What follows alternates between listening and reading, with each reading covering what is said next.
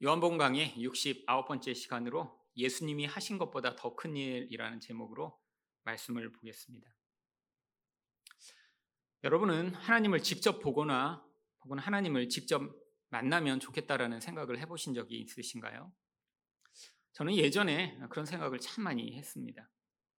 그런데 내가 언제 이렇게 하나님을 만나고 싶고 또 하나님을 직접 보고 싶다라고는 생각을 했나 돌아보았더니 첫 번째는 너무 고난이 심해서 정말 견딜 수 없을 것 같을 때 그때 그렇게 하나님을 만나고 어, 싶었습니다. 근데 또 두 번째 다른 경우에 하나님을 만나고 싶었던 경우가 있었더라고요. 마음에 하나님에 대한 사랑이 너무 커져서 우리 하나님을 보고 싶은 마음이 마음에 너무 크고 가득해서 아, 그래서 하나님을 직접 보고 싶었었습니다. 그런데 이 두 가지 경우가 항상 거의 유사하게 갔습니다. 생각을 해보니까 고난이 너무 심해서 평소보다 기도도 많이 하고 하나님을 의지하다 보니까 그러다가 마음에 하나님에 대한 사랑이 커지면서 하나님을 직접 보고 싶었죠.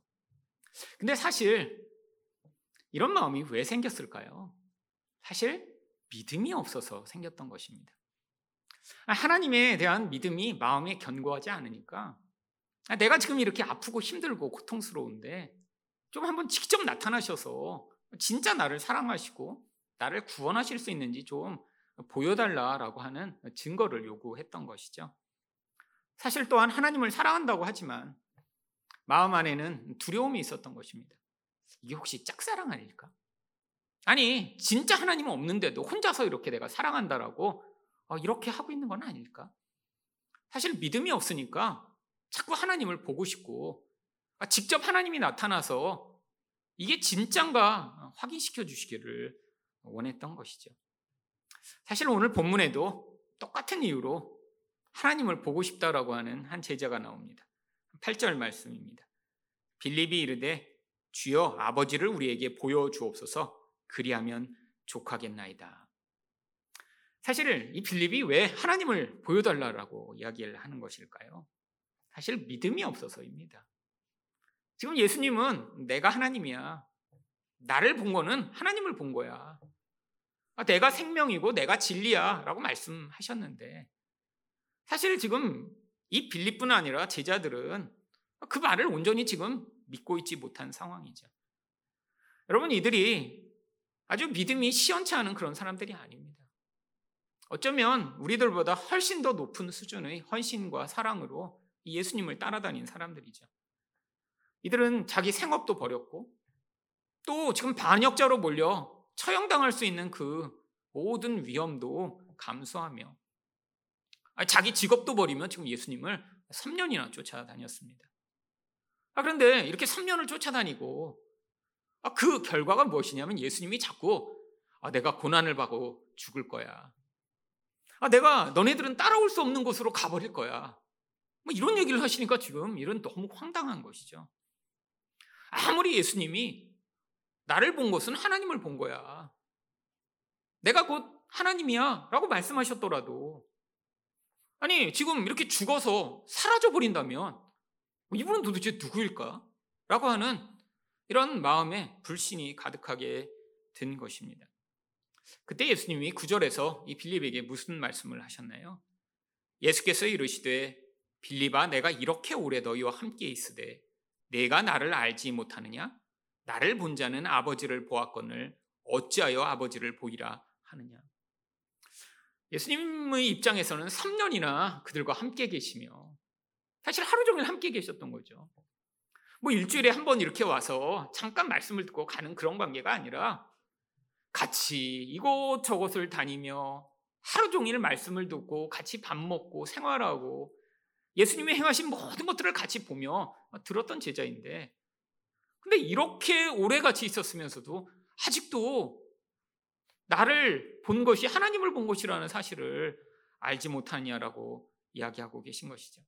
그러면서 예수님이 10절에서 뭐라고 말씀하셨나요? 내가 아버지 안에 거하고 아버지는 내 안에 계신 것을 내가 믿지 아니하느냐.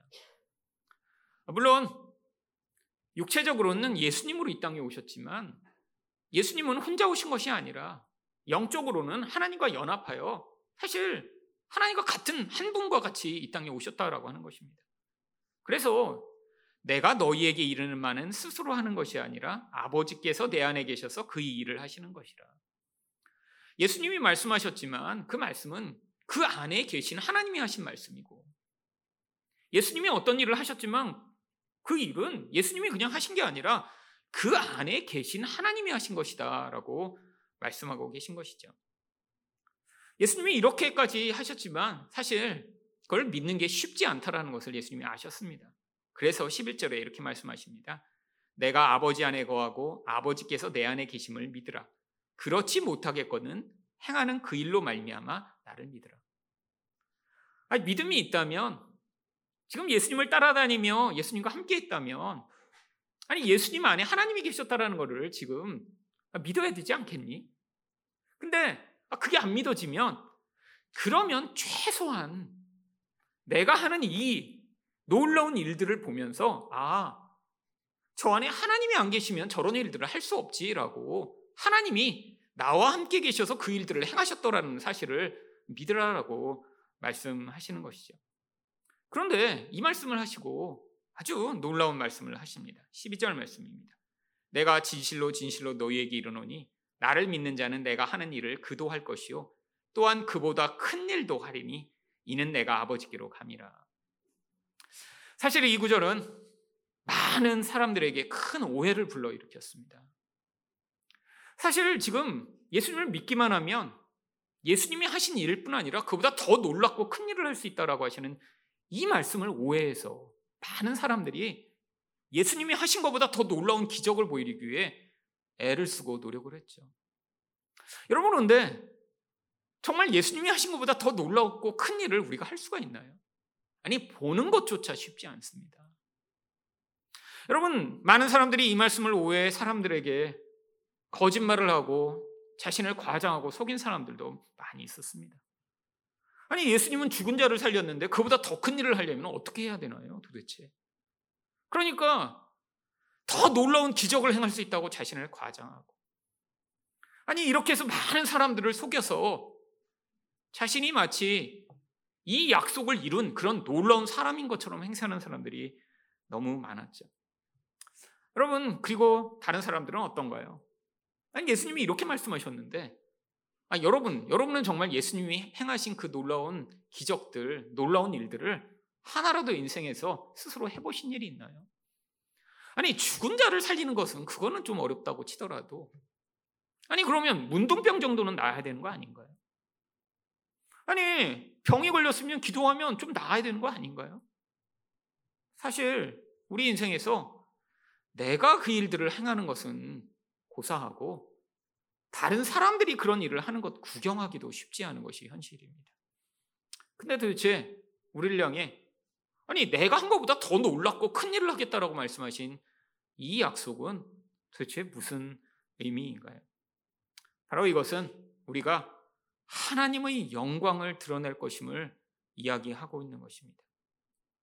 여러분, 이 성경을 오해하면 많은 사람들이 이 성경에 있는 걸 가지고 마치 지금도 똑같은 일을 하거나 눈에 보이는 어떤 것을 해야 된다고 생각하기 때문에 사실 이 성경과는 정반대되는 인생을 살게 되는 경우가 너무 많이 있습니다. 여러분, 바로 그래서 복음서와 성경이 써진 거예요. 여러분, 요한복음에는 일곱 가지 기적이 나옵니다. 사실 작년부터 재작년부터 이 일곱 가지 기적 저희가 다 다루었습니다. 기억이 잘 안 나시죠? 왜 근데 요한이 여기 일곱 가지 기적을 일부러 여기 기록해 놨죠? 목적이 아주 명확해요. 요한은 이 요한복음을 쓸 때 아, 내가 일부러 요 기적 많지만 아니 여기에 기록할 수 없을 만큼 엄청 많은 일들을 예수님이 행하셨지만 내가 딱 이것만 기록하는 이유가 있어.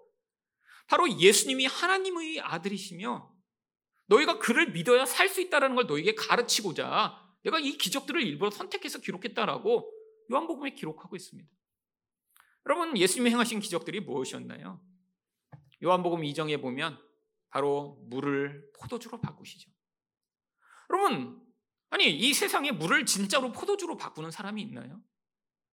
예수님이 나보다 더 큰 일을 할 수 있다 그러면 아니 그럼 포도주 정도가 아니라 막 비싼 와인으로 바꾸고 아니 비싼 보드카로 바꾸고 뭐 이렇게 돼야 되는 거 아니에요? 술을 안 마신다면 최소한 스프라이트라도 이렇게 바꿔야 되는 거 아닌가요? 여러분, 근데 세상에 정말 이렇게 할 수 있는 사람이 있나요? 아니, 마, 마술로 속임수를 쓰는 거 말고요. 진짜로 물을 화학적으로 변화시켜 포도주를 만들 수 있는 사람이 있나요? 여러분, 근데 이게 무슨 기적인가요? 아, 우리들에게 아, 좀 목마른 사람들에게 더 맛있는 음료 주시기 위해 이렇게 바꿔주시는 분이 예수님이라는 것을 보여주는 것인가요? 아닙니다. 여러분, 이거는 예수님이 바로 자신의 피로 인생의 모든 기쁨을 잃어버리고 살아가는 이 죄인들의 인생을 다시 기쁨으로 채워주시는 하나님이 되심을 보여주시는 거예요. 여러분, 결혼식은 인생에서 가장 기쁨이 집약된 자리입니다. 근데 그 기쁨의 자리에 뭐가 사라졌어요?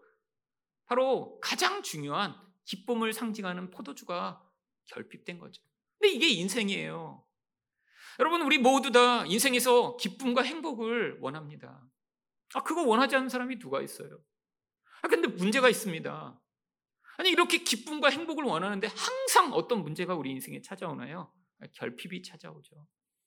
여러분, 결혼을 했는데 그 행복을 누려야 되는데 어떤 결핍이 존재하나요? 사랑의 결핍이 존재하죠. 여러분, 사랑하려고 결혼했다고 하는데 그 사랑이 결핍돼서 진짜 행복을 누리지 못하는 이 인생. 근데 이 결핍을 예수님만이 채워주실 수 있다는 거예요. 무엇으로요? 우리 하나님이 주신 그 능력으로 이 인생의 결핍을 채우셔서 온전케 하시는데 바로 그 일이 예수님의 보혈 피로 말미암아 이루어짐을 보여주는 것이죠. 여러분 요한복음 4장에는 왕의 신하의 아들이 죽게 되었는데 예수님이 치료하십니다. 어떻게 치료하시죠? 말씀만으로 치료하세요. 아니 직접 가서 손을 얹지도 않으십니다. 말만으로 치료하세요. 뭘 보여주시는 거죠? 우리 하나님이 말씀으로 세상을 창조하시고 우리 하나님이 말씀으로 우리들을 온전케 하시는 그런 말의 권세를 가지신 하나님이심을 보여주기 위해 바로 예수님이 이 일을 행하신 것입니다. 여러분 또 요한복음 5장에는 38년 된 병자가 고침을 받습니다. 여러분 근데 이 병자는 어떤 병자인가요? 이렇게 38년이나 고통하고도 예수님이 그를 고쳐주셨는데 예수님을 고발합니다. 마음에는 원망과 불평과 미움과 열등감이 가득한 바로 죄인의 전형을 보여주는 거죠. 아니, 이 38년을 고통하고 나서도 예수님이 그를 고쳐주셨는데 그래도 마음에 원망과 불평과 모든 악이 가득해 자신이 은인인 예수님을 배반하고 고발하는 이 죄인. 이렇게 어그러져 버린 죄까지도 우리 예수님이 온전케 하실 수 있는 하나님이심을 보여주는 거죠. 여러분, 요한복음 6장에는 오병이어의 기적이 나옵니다. 여러분, 얼마 되지 않는 음식을 가지고 수천 명의 사람들이 배불리 먹고도 남아요. 바로 하늘의 떡이신 예수님이 생명의 공급자가 되어 이 인생의 결핍들을 채우며 충만하게 하심을 보여주는 모습이죠. 여러분 또한 요한복음 6장에는 예수님이 물 위를 걸어 제자들에게 오십니다. 성경에서 물은 혼돈과 무질서를 상징하죠. 우리 인생에서 이렇게 우리가 불안하고 고통하고 힘들게 만드는 그 무질서요. 내가 계획한 대로 일이 되지 않고 끊임없이 어그러지며 우리를 불안케 하는 이 혼돈이요. 뭔가 내가 계획하고 내가 생각하는 대로 인생이 흘러가지 않도록 만드는 이 무질서의 근원 안에 바로 우리가 어쩔 수 없는 이 연약함을 가지고 살아가는 이 불쌍한 인생들. 그래서 두려움 가운데 벌벌 떨며 그 두려움에서 벗어나지 못하는 자들을 그 물을 밟고 오셔서 그들을 구원해 나가시는 온 세상의 무질서를 온전케 하셔서 온전한 질서로 만드시는 하나님이심을 보여주신 것이죠. 여러분 요한복음 9장에는 장님을 보게 하십니다. 여러분 눈을 못 본다는 건 어둠 가운데 매어 살아가는 이 인생들을 대표하는 것이죠. 여러분 우리들 다 어둠에 매어 영광스러운 하늘나라의 그 아름다운 빛을 보지 못하고 이 세상의 것이 전부인 양 살아가는 이 어둠의 메인 자들이 눈을 뜨게 하셔서 이 물질적 세계를 넘어선 그 하나님의 나라의 영광을 보며 살아가는 자들로 만드시는 하나님이심을 보여주시는 거죠. 마지막으로 요한복음 11장에서는 죽어 썩어서 냄새나는 나사로를 살리십니다. 바로 죽음을 이기고 생명을 주시는 하나님이 우리 예수님이심을 보여주신 것이죠. 여러분, 이 모든 기적들의 본질이 무엇인가요? 우리 하나님이 누구신가를 보여주신 거예요. 우리 하나님이 어떤 분이세요? 우리 하나님은 이 결핍된 슬픔에 매어 살아가는 존재를 기쁘게 만드시고, 우리 하나님은 어그러진 자들을 온전케 만드시며, 우리 하나님은 무질서 가운데 고통하는 자들을 구원하시는 분이시며, 우리 하나님은 어둠의 메인 자들을 보게 하시는 하나님이시고, 우리 하나님은 죽어 썩은 자들을 다시 한번 살려주시는 하나님이심을 보여주신 것이죠. 여러분, 이 하나님이 어떤 분인가를 보여주신 이것, 이것을 바로 성경은 하나님의 영광이라고 부르는 것입니다. 여러분, 하나님의 영광이 무엇인가요? 우리 하나님의 본질과 모습이 드러난 거예요. 예수님 자체가 바로 하나님의 영광입니다. 그분이 오셔서 바로 그 하나님의 영광스러움이 찬란하게 드러나게 된 거예요. 근데 예수님은 그분이 하나님이세요. 그러니까 그분을 보면 사람들이 아, 저분이 하나님이구나 라고 보게 만든 거죠. 그러면 우리는 어떠한 일이 맡겨져 있나요? 우리가 하나님이 아니잖아요. 우리는 바로 그 영광스러운 하나님이신 예수를 바라볼 수 있도록 우리를 통해 그 하나님의 영광을 보여주는 일이 바로 여기에 나와 있는 나와 같은 일, 그리고 그것을 넘어선 더 큰 일이라고 불리는 것입니다. 여러분, 왜 이걸 더 큰 일이라고 하셨을까요? 여러분, 예수님은 3년밖에 사역을 안 하셨어요. 그리고 예수님이 활동하신 그 범위를 보면 겨우 3, 400km밖에 되지 않습니다. 그것도 대부분 갈릴리라고 하는 한 지역에서 활동하시다가 어쩌다 한번 예루살렘에 내려왔다 올라가신 것이죠. 대부분은 그 갈릴리의 그 몇십 킬로 범위 안에서 왔다 갔다 하시며 거기서 제자들을 가르치시고 기적을 행하시고 사람들에게 은혜를 베푸셨죠. 아 근데 3년 동안 솔직히 예수님이 본격적으로 행하신 일이 뭐예요? 많은 사람들을 불러 모아 그 예수 이름을 알리고 엄청 큰 교회를 세우신 게 아니라 솔직히 열두 제자 양육하신 게 그분의 사역의 거의 대부분입니다. 그것과 연관된 소수의 사람이 나중에 남아요. 그들을 120문도라고 하는 바로 사도행전 초입에 나오는 그 소수의 사람이죠. 지역도 제한되고 사역의 시간도 제한되었었습니다. 아니 그 동네에서 겨우 몇십 명 만들어내신 거예요 제자들을. 근데 우리들에게는 어떤 사명과 어떤 역할이 맡겨주셨나요? 여러분 바로 역사를 통해 이 하나님의 영광을 보여주는 이 맡겨진 일. 그래서 하나님이 어떠신 분이신가?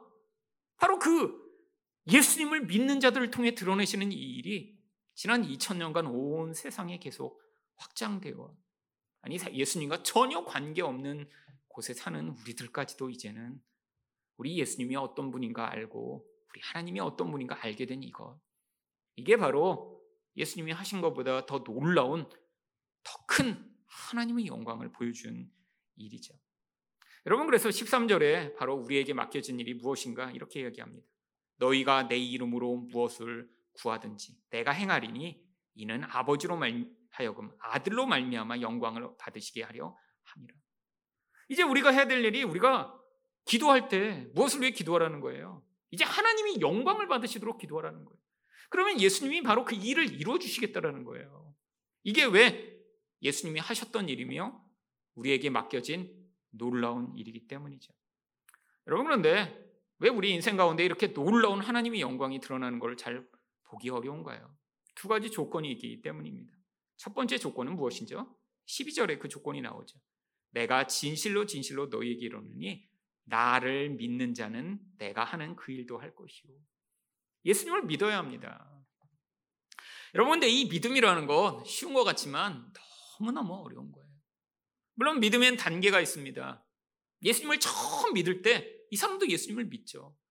근데 그 믿음은 어떤 믿음인가요? 이제 예수님을 내 하나님으로 내 구원자로 받아들이는 정도의 믿음이죠. 여러분, 이 정도의 믿음으로는 하나님의 영광이 나타나지 않습니다. 성경이 얘기하는 믿음은 한 존재를 온전히 의탁하는 거예요.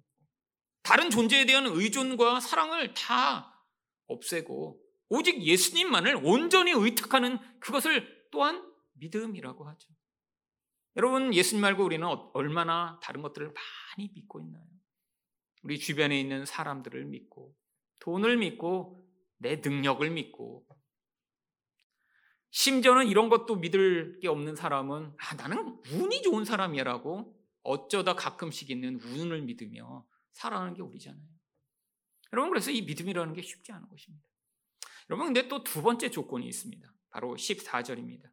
내 이름으로 무엇이든지 내게 구하면 내가 행하리라. 여러분, 예수 이름으로 구해야 돼요. 아, 그렇다고 이게 우리가 기도할 때 끝날 때마다 예수 이름으로 기도합니다. 아멘. 하면 모든 기도가 이루어지나요? 여러분, 여러분이 모든 기도를 예수 이름으로 끝내잖아요. 아니, 식사 기도도 예수 이름으로 끝내시죠? 아, 그래서 그 모든 기도가 다 이루어지셨나요? 아니, 예수 이름으로 기도하면 다 들어주시겠다고 말씀하셨다면 여태까지 했던 우리 모든 예수 이름으로 기도합니다. 아멘이라고 했던 기도가 다 들어졌어야 되는데 사실 제가 평생 했던 기도의 99.5%는 안 들어진 것 같아요. 여러분, 그럼 도대체 어떻게 된 거죠? 여러분, 이 예수 이름으로 기도한다는 걸 우리가 오해해서 그렇습니다. 여러분, 예수 이름이라는 건요, 예수님의 뜻과 마음과 인격과 삶과 본질과 일치하는 방식으로라고 하는 뜻입니다. 여러분, 그냥 끝날 때 예수 이름으로 기도한다는 게 아니에요. 내가 기도한 게 예수님의 뜻과 일치하면, 그래서 그게 예수님이 마치 기도하신 것처럼 하나님 앞에 상달돼도, 어, 이거 예수의 기도나 얘가 기도한 거나 똑같네? 아, 그렇게 될 때 기도가 응답된다는 거예요. 여러분, 그러니까 쉽지 않은 기도입니다. 여러분, 우리 기도는 예수님과 같은 기도가 되기에는 너무나 자기 욕망적이고 자기 중심적인 기도가 얼마나 많나요? 여러분, 만약에 제 인생 가운데 그렇게 이루어지지 않은 모든 기도가 다 응답됐다면 저는 절대로 지금 이 자리에서 여러분에게 말씀을 이렇게 가르치고 있지 않겠죠. 저는 중학교 때 어떤 기도를 했을까요? 하나님, 제가 노벨상 받아서 세상에 이름을 알리게 해주십시오. 이런 기도 했었어요. 그럼 이런 기도 응답되면 안 되죠. 아니, 저같이 평범하고 별거 아닌 사람이 노벨상을 받으면 이 세상이 어떻게 될까요? 여러분, 그 위에도 얼마나 많은 쓸데없는 기도를 많이 했나요? 근데 대부분의 기도는 예수 이름에 합하지 않은 기도예요. 예수님이 아, 이게 일승가 기도한 건데 내 기도와 똑같은 기도입니다. 라고 하나님께 가져가실 수 없는 그런 종류의 기도예요. 여러분, 그래서 다 응답이 안 됐던 거죠. 어떤 때는 이게 예수 이름에 합하지 않으니까 제가 때를 쓰고 열심히 기도하고 100일을 동안 작정해서라도 우리 예수님이 좀 뜻을 바꾸어 내 기도를 들어주셨으면 하고 기도했던 적도 있지만 하나님이 내 기도를 들어주시기보다는 그 과정을 통해 저를 바꾸시는 도구로 사용하셨죠. 아, 그래서 그 모든 기도가 의미가 있었습니다. 아니, 잘 안 들어진다고 기도를 안 하면 뭐가 안 돼요? 내가 그렇게 나의 욕망으로 간구하는 과정에서 변화가 안 일어나요. 여러분, 이게 기도의 굉장히 중요한 요소입니다. 여러분, 하나님이 기도 별로 안 들어주신다고 그러면 그 0.001%가 생길 때만 기도해요? 그럼 평생 몇 번이나 기도하실겠어요? 죽기 전에 하나님 이제야 제 영혼을 받아주세요. 이것만 진실하지 않을까요? 여러분, 중간에 많은 이런 응답되지 않는 기도가 필요한 이유는 그 과정에서 우리 영혼 안에 있던 이 불완전한 본질과 이기적인 본심이 드러나고 아, 그게 이루어지지 않더라도 우리 하나님은 신실하신 분이시며 나를 향한 더 선하고 온전한 뜻을 가지고 계신 하나님이시라는 바로 자신을 내려놓고 하나님의 뜻을 받아들이게 되는 과정이 이루어지게 되는 것이죠. 그런데 여러분의 인생 가운데 예수를 온전히 믿고 예수 이름으로 온전히 기도하면 그 모든 기도가 다 이루어져서 바로 이 하나님의 영광이 나타나게 됩니다. 근데 이, 이것을 성경이 뭐라고 하는 줄 아세요? 우리가 온전히 예수님을 믿어요.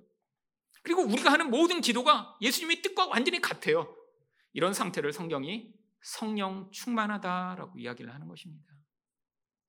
여러분 성경에서 이 성령 충만했던 경우가 바로 사도행전에 기록되어 있죠. 여러분 왜 기록했는 줄 아세요? 이걸 모형으로 한번 보여주신 거예요. 앞으로 너희가 이렇게 다 돼야 된다. 뭐 교회는 다 이렇게 돼야 된다. 이거를 지금 해주신 게 아니라 이렇게 성령이 강력하게 오셔서 우리를 충만하게 다스리시면 이런 일들이 나타나게 될 거야. 여러분 이걸 모형으로 보여주셨죠. 오순절에 성령이 임하셨더니 그래서 초대교회에 가장 먼저 일어나는 일이 무엇인가요? 사도행전 2장 44절과 45절입니다. 믿는 사람이 다 함께 있어 모든 물건을 서로 통용하고 또 재산과 소유를 팔아 각 사람의 필요를 따라 나눠주며 여러분 왜 이런 일이 가장 먼저 일어난 거죠? 이게 바로 인간이 예수님 대신에 가장 온전하게 믿고 있는 물질이라고 하는 대상이기 때문이죠. 성령이 충만하게 되면 예수님만을 믿으니까 더 이상 내가 믿고 있는 물질을 내가 의존할 필요가 없는 거예요. 그 물질을 자기 이기성을 위해 사용하고자 는 이 본질이 바뀌니까 어떤 모습이 나타나나요? 바로 이웃 사랑이라고 하는 예수님의 뜻을 온전히 행할 수 있는 반응이 나타나게 되는 거죠. 그래서 이걸 모형으로 보여주신 거예요. 그렇다고 해서 지금 마치 이단처럼 재산을 다 내놔서 우리는 공동생활하겠다라고 하는 이건 잘못된 것입니다. 왜죠? 성령이 하셔야죠. 성령이. 여러분 이 말씀도 오해해서 많은 이단들이 그 교주의 카리스마에 굴복하게 되면 계산을 다 내놓으라고 해요. 그래서 공동생활을 하죠. 그리고 어떻게 해요?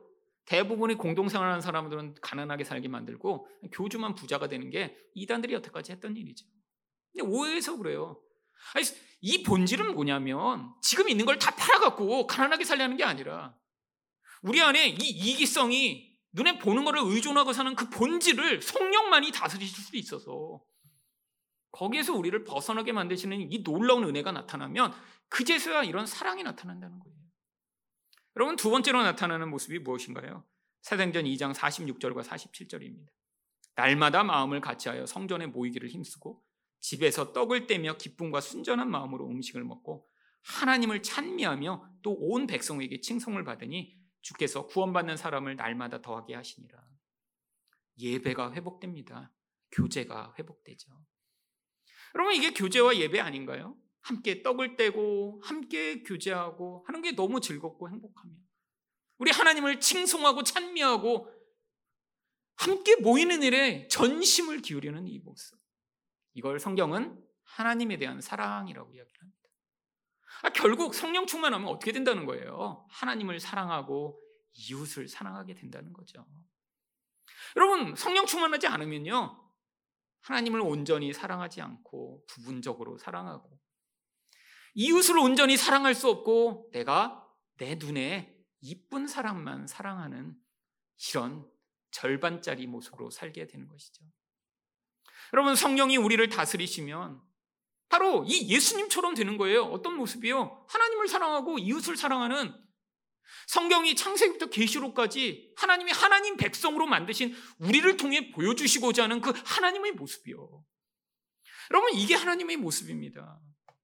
여러분 우리가 죽은 자를 살릴 수 없어요. 물 위를 걸을 수 없습니다. 물을 포도주로 절대 못 바꾸죠.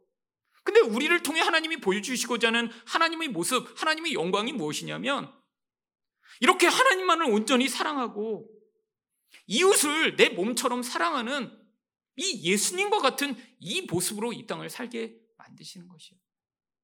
그런데 이렇게 사는 것을 넘어 한 가지를 더 요구하고 계십니다. 사도행전 5장 41절부터 42절입니다. 사도들은 그 이름을 위하여 능욕받는 일에 합당한 자로 여기심을 기뻐하면서 공의 앞을 떠나니라. 그들이 날마다 성전에 있든지 집에 있든지 예수는 그리스도라고 가르치기와 전도하기를 그치지 아니하니라. 여러분 왜 예수를 이렇게 핍박받으면서도 전해야 되나요? 그분이 하나님의 영광이니까요. 아니 우리 삶을 통해 우리가 이렇게 사랑하는 사람이 되는 것뿐 아니라 바로 하나님의 영광이신 예수가 어떤 분이신가? 아, 누군가 싫어하고 미워하고 심지어는 손해가 나더라도 계속해서 전하는 일. 이게 하나님의 영광을 드러내는 일입니다. 우리 입으로, 우리 삶으로 하나님의 영광을 드러내는 이 일, 온 세상에 바로 우리 예수가 하나님이심을 드러내는 이 일. 여러분, 온 세상 사람들은 예수가 하나님이신 걸 너무 싫어해요. 아니, 교회 다니는 사람도 예수가 하나님이시기를 싫어합니다. 교회 다니면서 나를 부자로 만들어주는 신, 아니, 나를 합격하게 만들어주는 신, 내 문제를 해결해 주는 그 신이 나의 하나님이길 원하지. 우리가 똑같이 예수처럼 살게 만드는 신이라면 그 예수를 자기 하나님으로 믿고 싶어 하지 않는 게 우리들이 본질이죠. 여러분 정말 예수처럼 살고 싶으신가요? 예수처럼 핍박받고 예수처럼 희생하고 예수처럼 이 땅에서 세상 사람들이 중요하다라고 여기는 것 다 아무것도 아닌 것으로 버리고 살고 싶어 하신가요? 여러분 그렇게 살았던 사람이 있잖아요. 바울이요. 이 세상 모든 것을 다 배설물로 여기며 그를 위해 고난받고 고통받으면서도 내가 예수를 본받은 것처럼 나를 본받으라라고 이야기했던 바울이요. 여러분, 바울이 어떤 예수님의 모습을 본받았나요?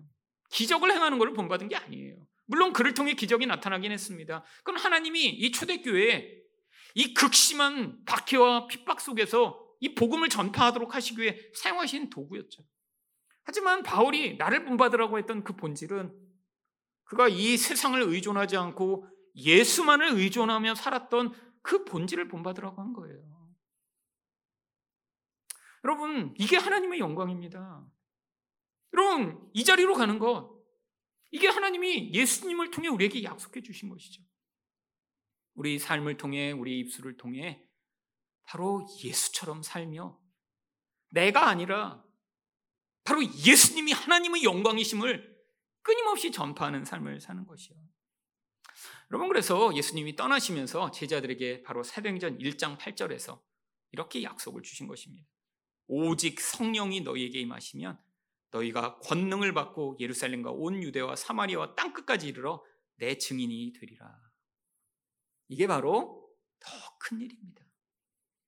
예수님은 그 갈릴리 동네에서 내가 하나님이 보내신 하나님의 사람이야라고 말씀하셨지만 근데 아주 소수만이 그를 믿었고 심지어 제자들마저 나중에 그 예수님을 믿지 못하고 떠났던 그런 분이셨지만 이제 우리에게는 성령을 주셔서 우리 삶에서 예수를 온전히 믿으며 또한 하나님만을 예배하며 이웃을 사랑하며 그리고 내 입을 열어 아 내가 이렇게 괜찮은 사람이야 아이 우리 집이 이렇게 멋져 나는 이렇게 능력이 있어라고 자기를 자랑하는 이 세상 가운데 입을 열어 우리 예수님만이 하나님이셔.